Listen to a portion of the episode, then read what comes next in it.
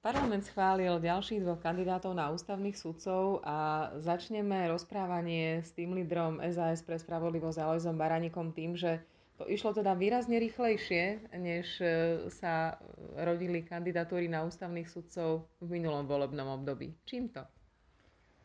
No, dáva to obraz o tom, že čo je dnešná koalícia zač a čo bola vtedajšia koalícia zač.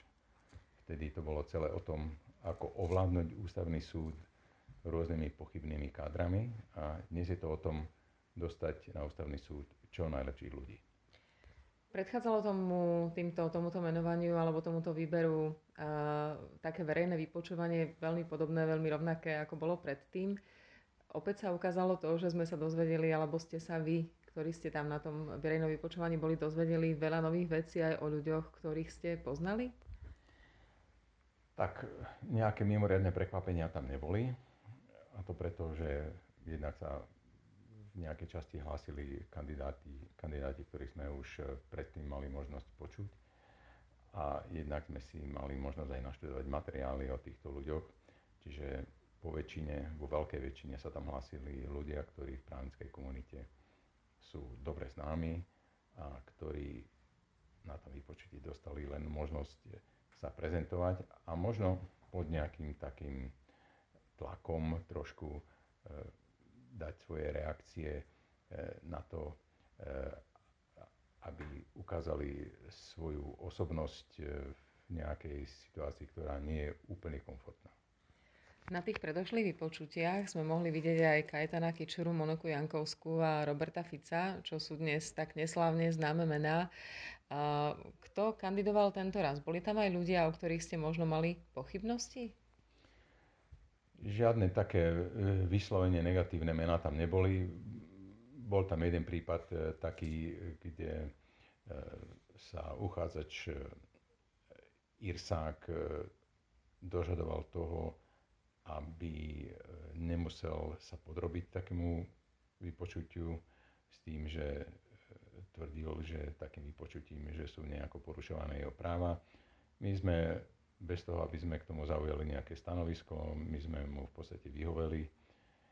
A čiže to bolo jediné také, by som povedal, e, neštandardné, neštandardný postup alebo neštandardná situácia. Inak všetci tí kandidáti boli plus minus e, v norme toho, čo by sa dalo očakávať, očakávať za takejto situácie.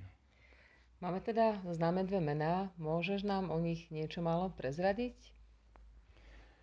Sú to obidva vynikajúci kandidáti, čo bolo teda e, potvrdené aj našou voľbou, aj, aj tým, že za nich v nejakej časti hlasovala dokonca aj opozícia.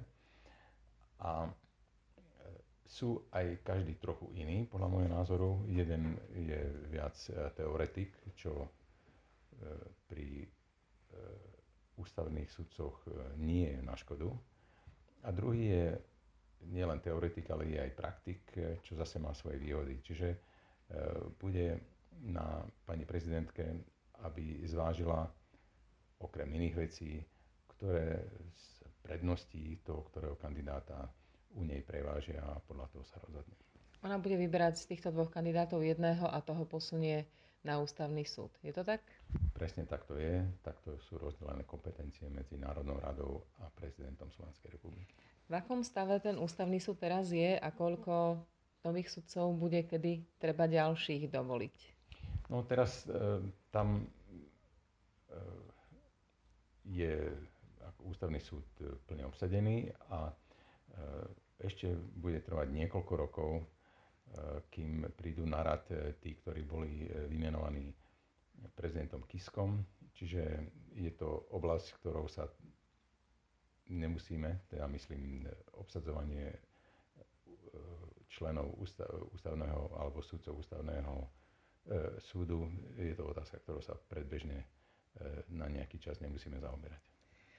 Ako to vplýva, alebo môže vplývať takéto rýchle rozhodovanie, takéto otvorené rozhodovanie na ten stav súdnictva na Slovensku? Má to vôbec nejaký vplyv? Alebo to je akoby tak mimo a je to ale dobré, samozrejme, že máme takýto systém nastavený?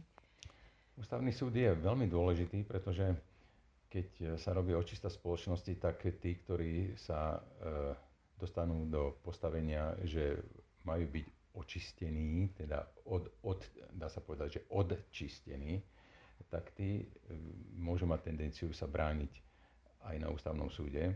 A teda je veľmi dôležité, aby ten ústavný súd bol e, obsadený ľuďmi, ktorí predovšetkým majú na pamäti e, to, že sme právny štát, alebo že chceme byť právny štát, že ústava a zákony platia pre všetkých rovnako a že musí existovať nejaká sila, nejaké rozhodnutie, ktoré v konečnom dôsledku vyriekne, že to, o čo sa tu snažíme, e, sa nám musí podariť a že e, nejaké obštrukcie, e, ktoré by mohli byť robené aj prostredníctvom ústavného súdu, že nebudú fungovať ľudia si vo voľbách zvolili aj cestu k spravodlivejšiemu Slovensku, tak je výborné, že sme na nej.